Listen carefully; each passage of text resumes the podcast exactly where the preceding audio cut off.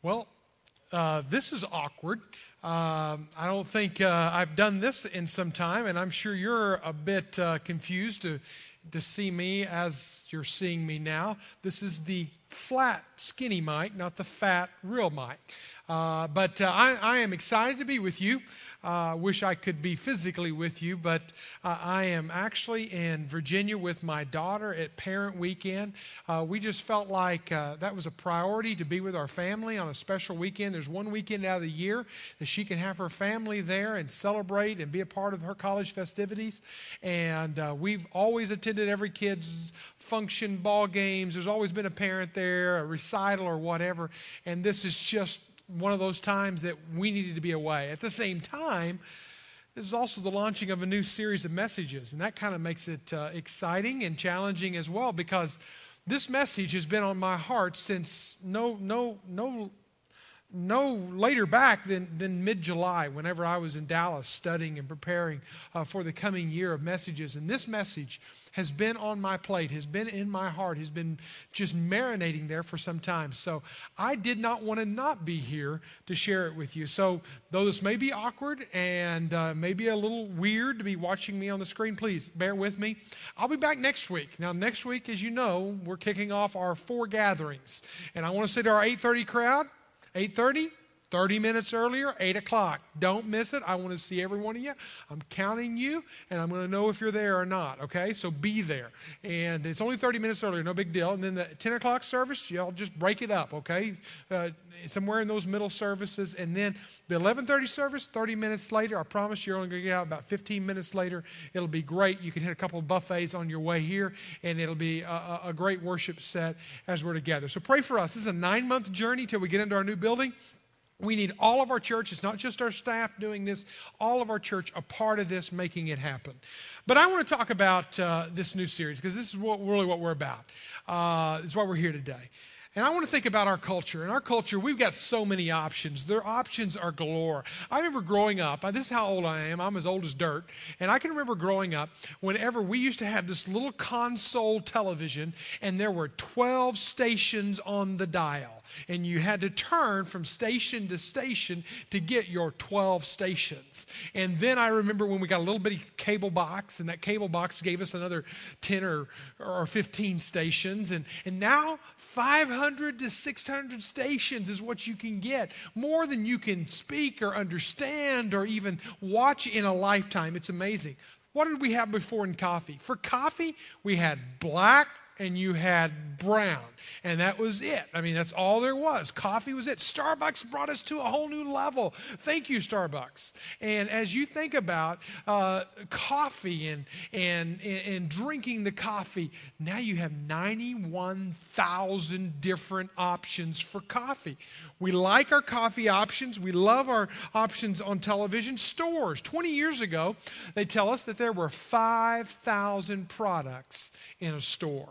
Today, there are between fifteen and twenty thousand products in any given store. Obviously, the size of the store, super center versus a, a, a neighborhood market, different things like that give us different options. But you, you, fifteen to twenty thousand different options.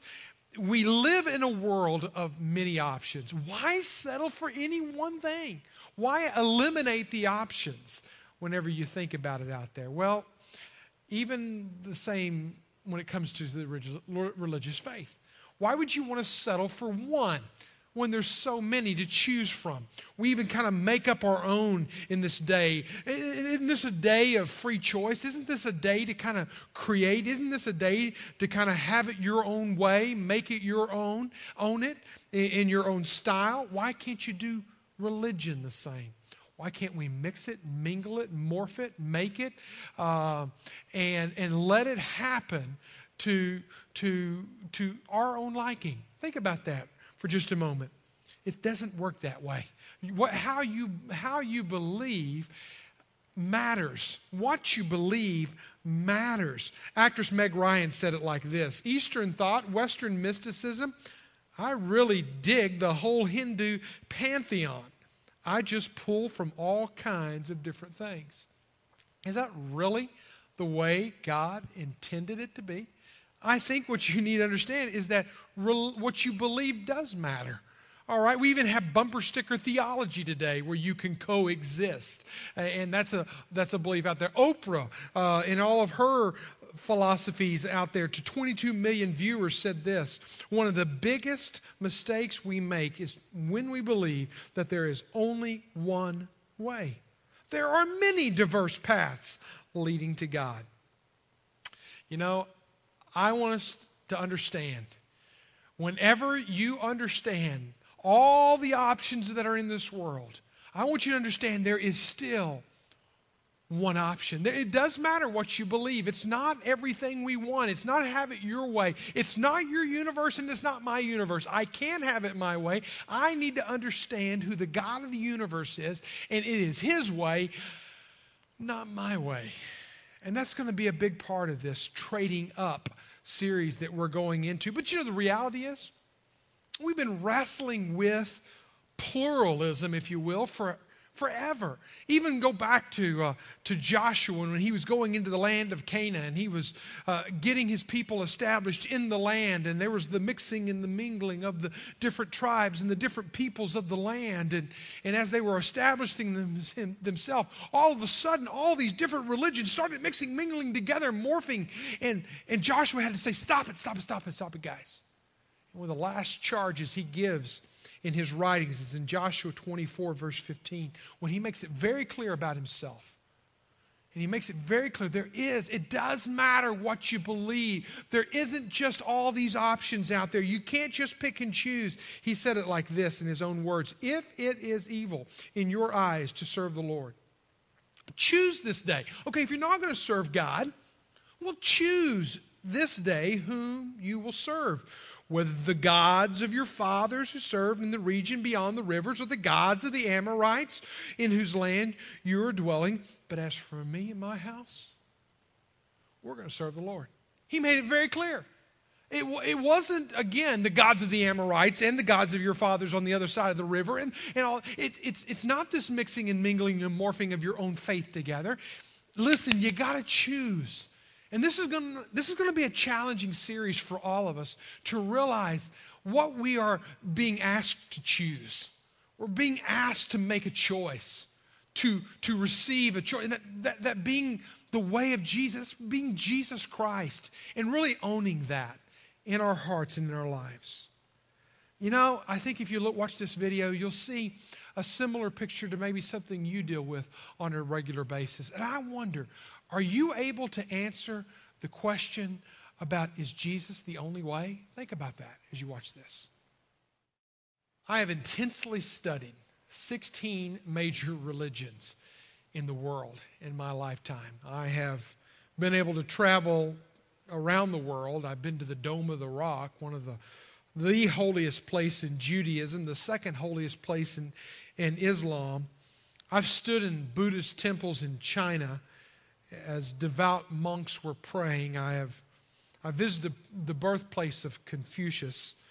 I've dialogued with communist atheists in the Ukraine. I prayed at the Wailing Wall with Hasidic Jews. I have, in Northwest Arkansas, eaten dinner in the homes of Hindu, practicing Hindu believers as they opened up their cabinets and showed me their gods and burnt incense to their gods while we were eating dinner. It was, it's been quite a journey in my own spiritual pilgrimage, studying the various religions and the philosophies of the world. I've sat in mud huts of leading African witch doctors as they told me about their medicines, as they told me about their practices, as they told me about their, their different beliefs. And I have to come back and I have to say to every one of them, as I have journeyed, as I have studied, that I am betting my life on one way, on one truth, on one life.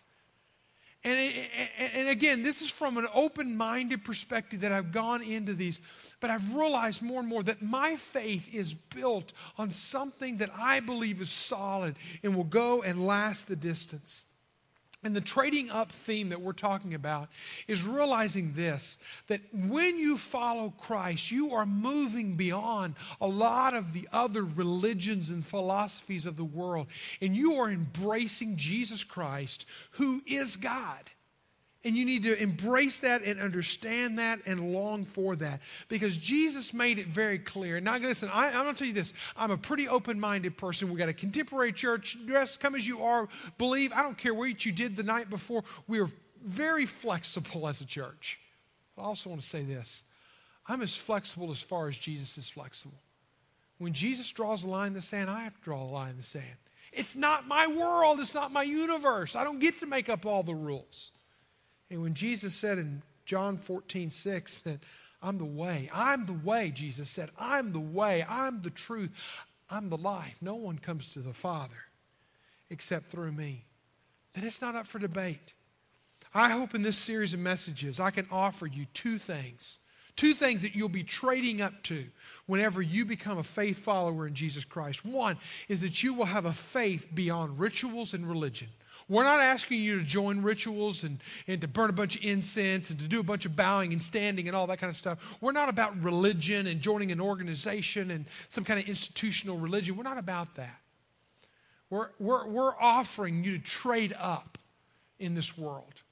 We all like to trade up in cars and computers and iPhones and, and whatever else. Trade up to something beyond rituals and religion. Trade up.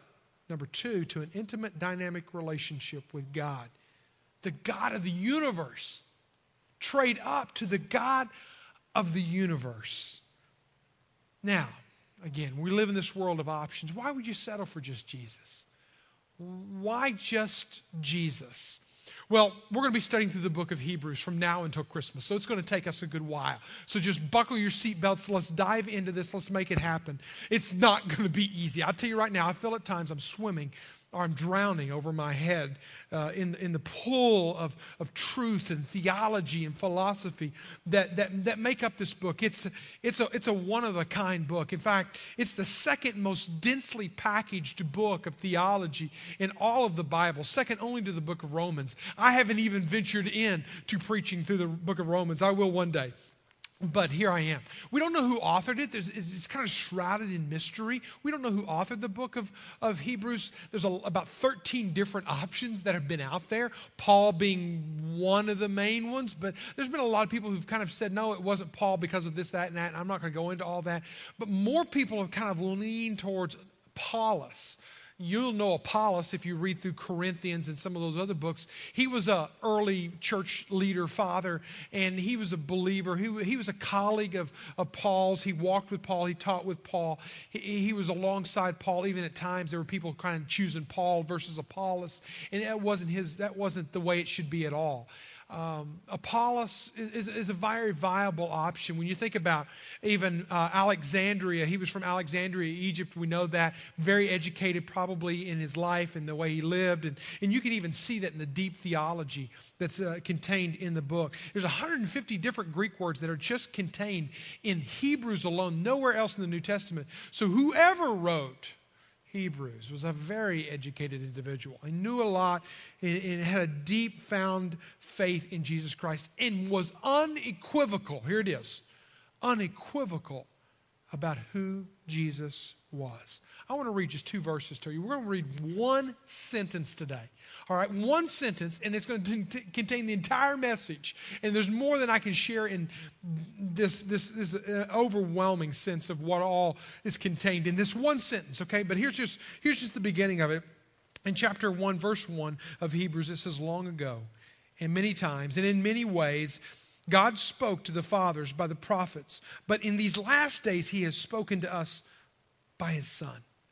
It, God has spoken. Isn't that an awesome reality that God has spoken? He has always been speaking. He is still speaking today. He hasn't stopped speaking. Do you know his voice?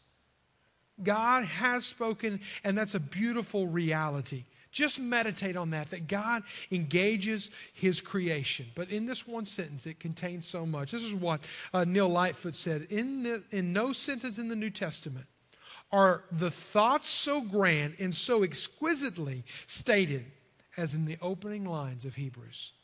Now, I'm going to take two minutes to dis- help you discover seven distinctive elements of who Jesus was, okay, and who he who he is to us. And so I want you to listen to these seven. Now, I realize this. I am way under, uh, I'm way over challenged with this because seven, all seven of these I could take and preach a sermon on each one of these for the next seven weeks, but I'm not. I'm actually going to take two minutes and talk about each one for two minutes. I literally have a timer set for me to watch these two minutes under each of these seven distinctives. So please write fast. Please listen hard. I hope, if anything today, all I do is whet your appetite.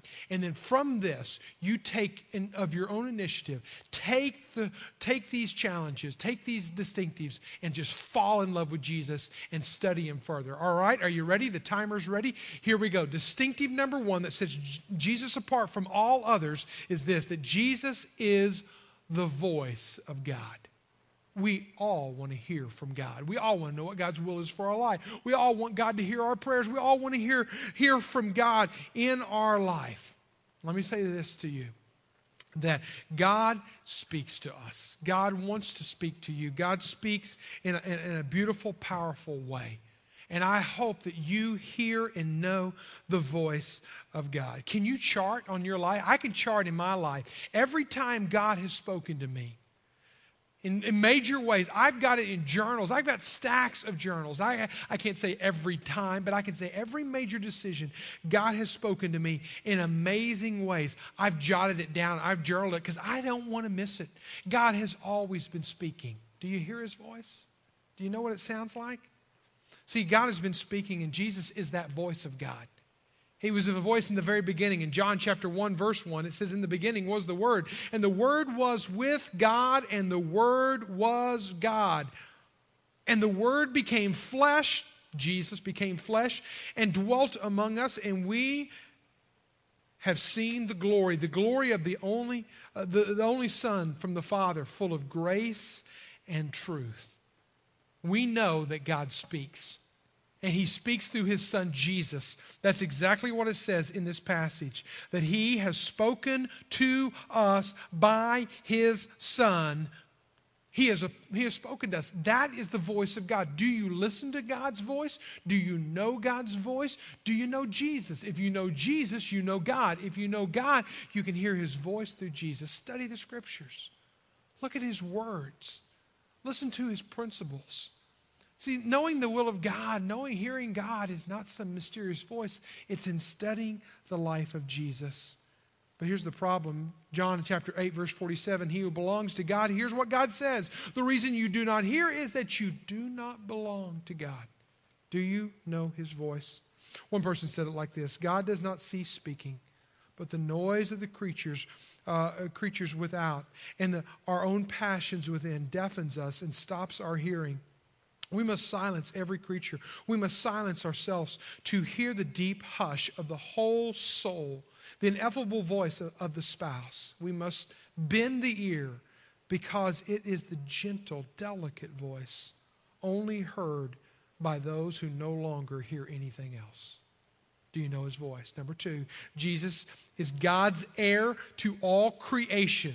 Now you notice that right there in the passage, that he is the heir. He is the appointed heir of all things. Circle the word all because that means everything. That means everything I have, everything you have, everything that's in the universe. Jesus is an heir.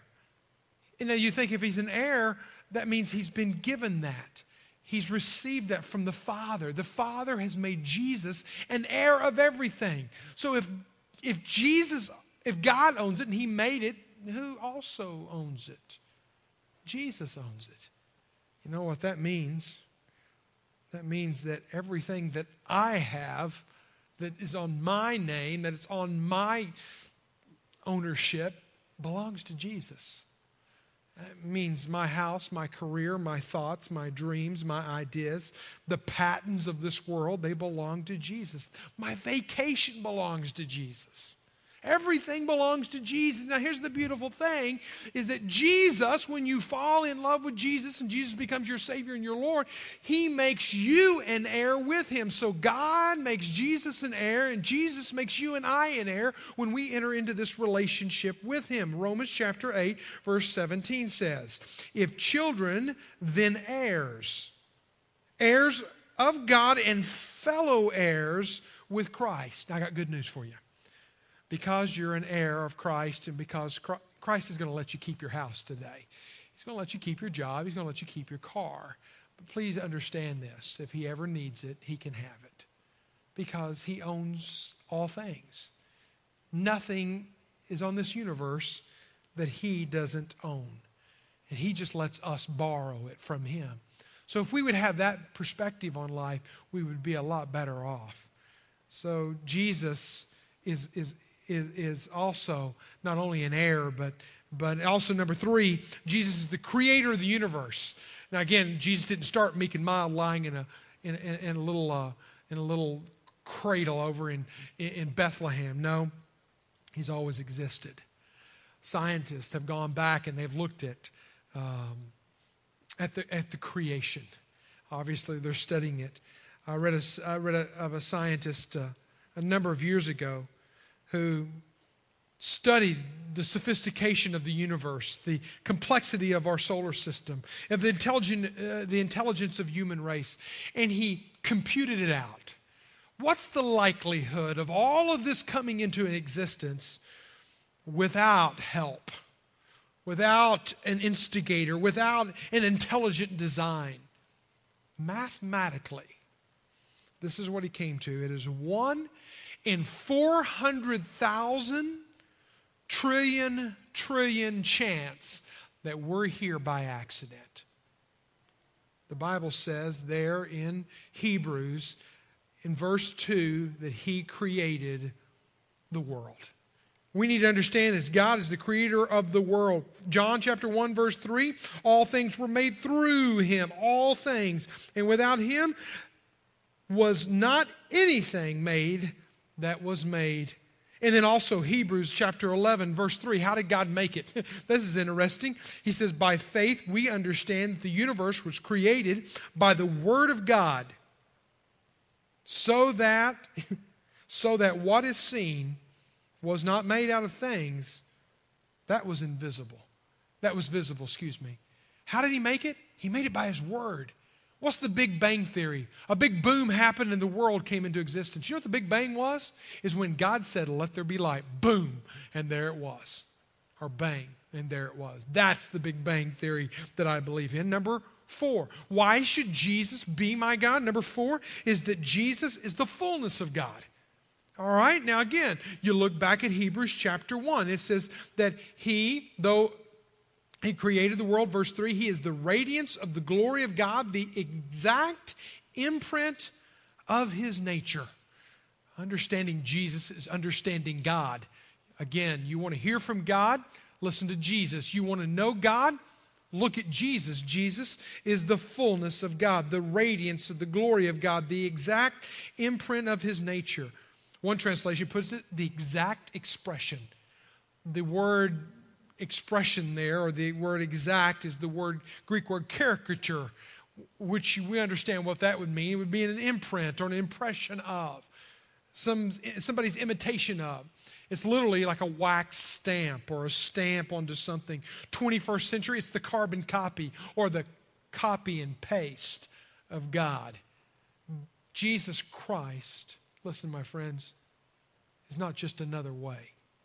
He is the way, the life, the truth. He is God. He is the exact expression of God. Jesus knew who he was. That's why in John fourteen nine, he says, whoever has seen me has seen the Father. If you've seen Jesus, you've seen the Father. He is the voice of God. He is the fullness of God. He's the heir of all of God's creation. He is the creator of the universe. He is the fullness of God. Number five, Jesus sustains the universe. He's the one who keeps it all together. You feel like your world's coming apart. We, we look at our galaxies, we look at our world, and we wonder, how's it all going to stay together? This just disproves all deist thought out there in philosophy, that God is like a big watchmaker. He makes the watch, and he puts it in motion, and he just backs away. And whatever the watch, when it dies, it dies. No, no, no. Jesus is not a watchmaker. Jesus makes the universe, and he keeps the universe going.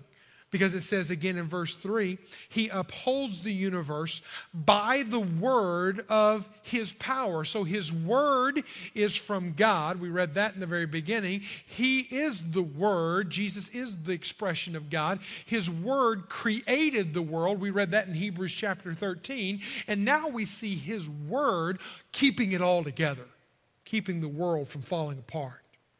If you want to understand the complexities of your life and my life and this world, go to God. Go to Jesus. Know who Jesus is. If you wanted to understand kinesiology, you wouldn't go to Legoland, okay? Legoland might be a good place to study formations, but it's not a good way to study kinesiology and how our bodies are made. You understand how this whole world's going to hold together? Get to know the creator of it.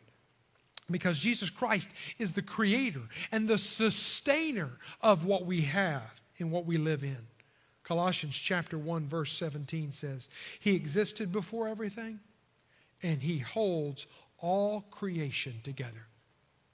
It's a wonder we don't, we don't circle out of control in this world, in this galaxy. It's a wonder our worlds don't collapse in on us, because God's grace and God's word is speaking over it through Jesus. Jesus is all you need. Get that. Understand that. Number six, Jesus cleans up our messes. Jesus cleans up our messes, and boy, we have a lot of them.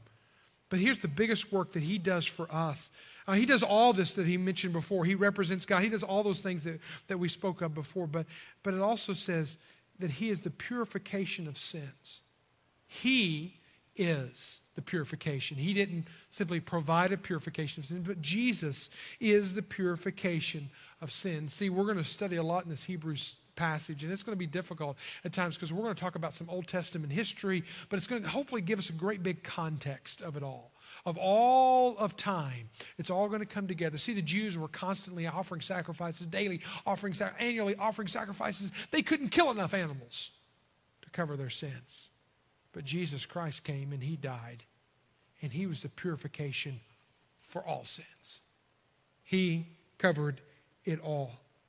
See, I am a firm believer in Christ alone.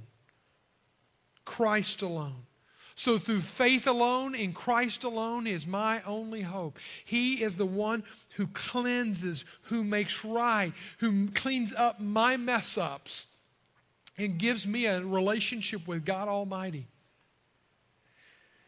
I remember reading a story of a businessman who was successful in his own right, but could not find happiness, could not find the purpose for life, could not find answers to life. He goes to Vegas, lives this crazy weekend trip in Vegas, and at the end of that writes a letter in his hotel room before he commits suicide. Just one line. Here, there are no answers. Let me just say this. You're not going to find answers and make answers on your own. You're going to find through Jesus Christ that he cleans up our messes. He makes it right with us and God. I hope you have that relationship with him. Number seven, Jesus reigns with the Father.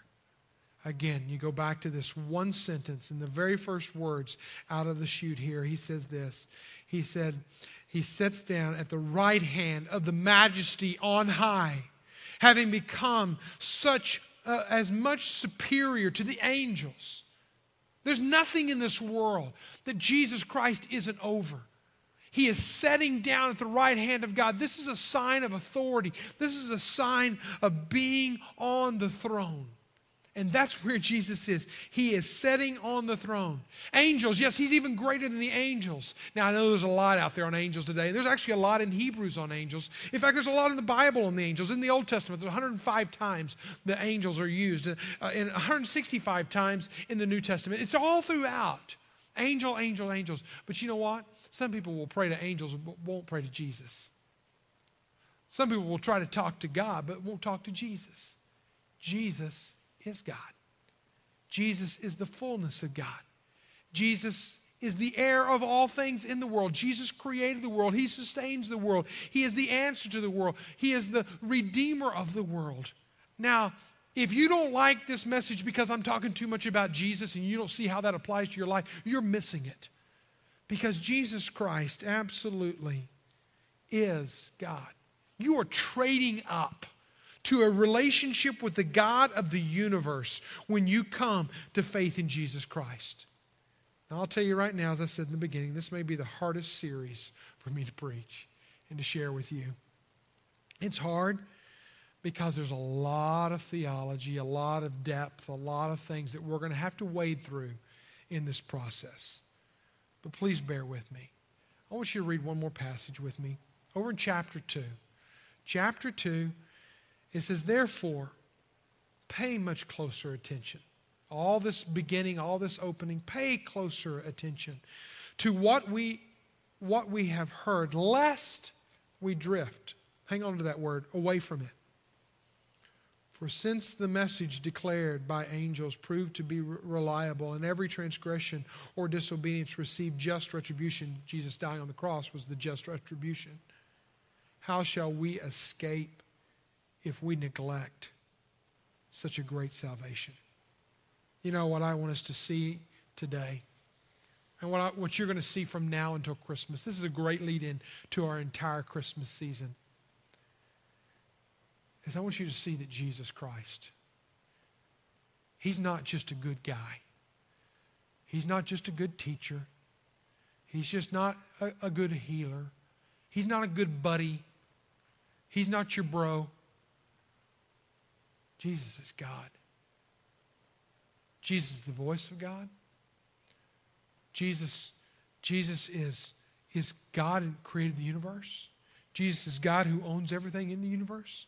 Jesus is God who cleans up our messes. Jesus is God who sustains my life, keeps it from hurling into oblivion. Jesus is the fullness of God. Jesus is everything that we've talked about in this series, in this message right here. But, but I'm afraid if we're not careful, we may drift. And that's what he said there.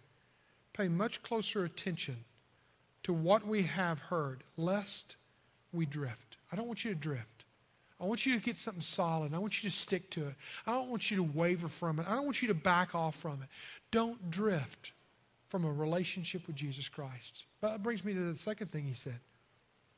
I don't, I don't want to be negligent, all right? Why would we go through this deep theological study through Hebrews? Let's just keep talking about thirty days to live. Let's just talk about something fun and cool and, you know, how to have a better marriage or how to be successful in your life. Let me tell you what. Let me tell you what, you get Jesus at the center of your life, you get Jesus in the rightful place of your life, all the other stuff kind of takes care of itself.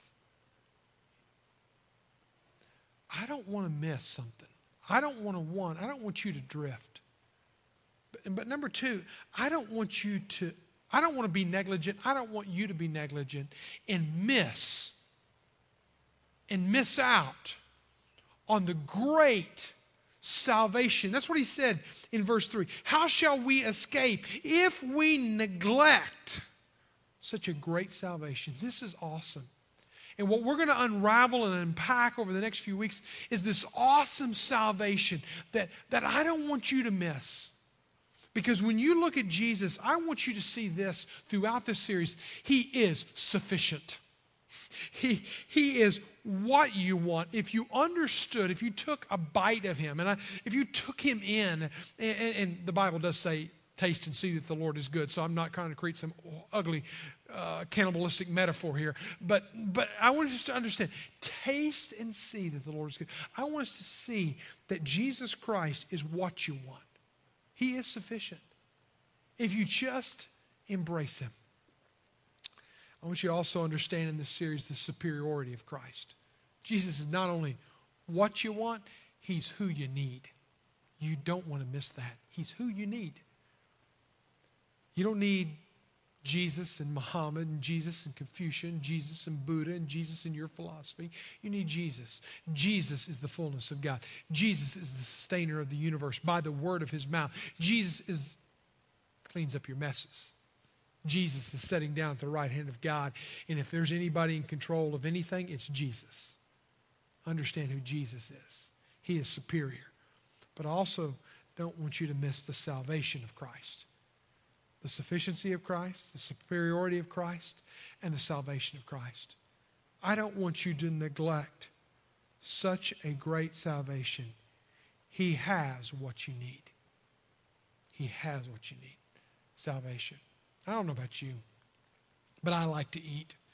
I eat three times a day, whether I need it or not, maybe more than that. And I like to go out to eat. That's one of my weak areas is I like to eat out. And I like to eat at, at nice restaurants or medium-sized restaurants or dives, hole-in-the-walls, greasy spoons. I'll, I'll eat at anything if it's got something good to eat at. Um, but I don't know about you. When I go to a restaurant and I like that restaurant, I'll go back again and again and again. Uh, I eat sushi once a week, three times a week sometimes. I don't know. I love sushi, and I find my I know my sushi place, and I go to my sushi place, and I get the same thing every time I go. Why is that? In fact, how many of y'all, raise your hand, I know I'm on video, but raise your hand, how many of y'all, when you go to the restaurant, you get the same thing every single time once you find out what you like? Raise your hand. All right. All right. I know, I know I'm not the only one. That's me. All right. Because I don't want to waste the money, okay? Uh, I'm too cheap, and if I get something, I'll be disappointed in it. I'll tell you what, if you taste and see that the Lord is good, if you if you bite down on Jesus, fully um, fully embrace him, I, I believe you won't want anything else on the world's menu. I'm just saying this. There's a lot of other religions out there, and the next two weeks, we're going to really unpack some of that, but here's what we're not going to do. I'm not going to berate the other religions of the world. I'm going to actually compliment them, but I am going to do this. I am going to show you where Jesus Christ is supreme, where Jesus Christ is sufficient, where Jesus Christ brings salvation over all those other religions of the world. And here's the thing, when you go to Jesus and you taste Jesus, you will see that he is sufficient, he is supreme. And you don't want anything else. He is what you need. If you're here today and you don't know the Jesus that I spoke of, the Jesus that in one sentence I spoke of today from Hebrews chapter one, I want to invite you as the band comes back and they sing and they lead us. I want to invite you. There's going to be a couple of staff members across the front, and they're just going to be here to pray with you. Because if you don't know the Jesus that I speak of, that I know, I want you to know him. He is sufficient, he is supreme, and he holds an amazing salvation that he's ready to give to you. I want to pray for us. Lord Jesus, this is complex, me speaking on a video screen, and I know it's kind of odd. But Lord, your word is truth, and Jesus is truth. And Lord, thank you. Thank you for sending Jesus to this earth. Father, thank you for sending Jesus. Jesus, thank you for sending your Holy Spirit. Thank you for all that, how you work together, and yet I don't even understand it. But Lord, I believe it in faith. And when I sit here and I, and I see the superiority and the sufficiency, when I see the salvation of Jesus, I just want to run and I just want to say thank you. And I just want to pray, Lord, for everyone in this room, for everyone watching on the internet. Lord, I want to pray that they know you and that they not drift from you and that they not neglect such a great salvation. Thank you, Jesus. In Jesus' name, amen.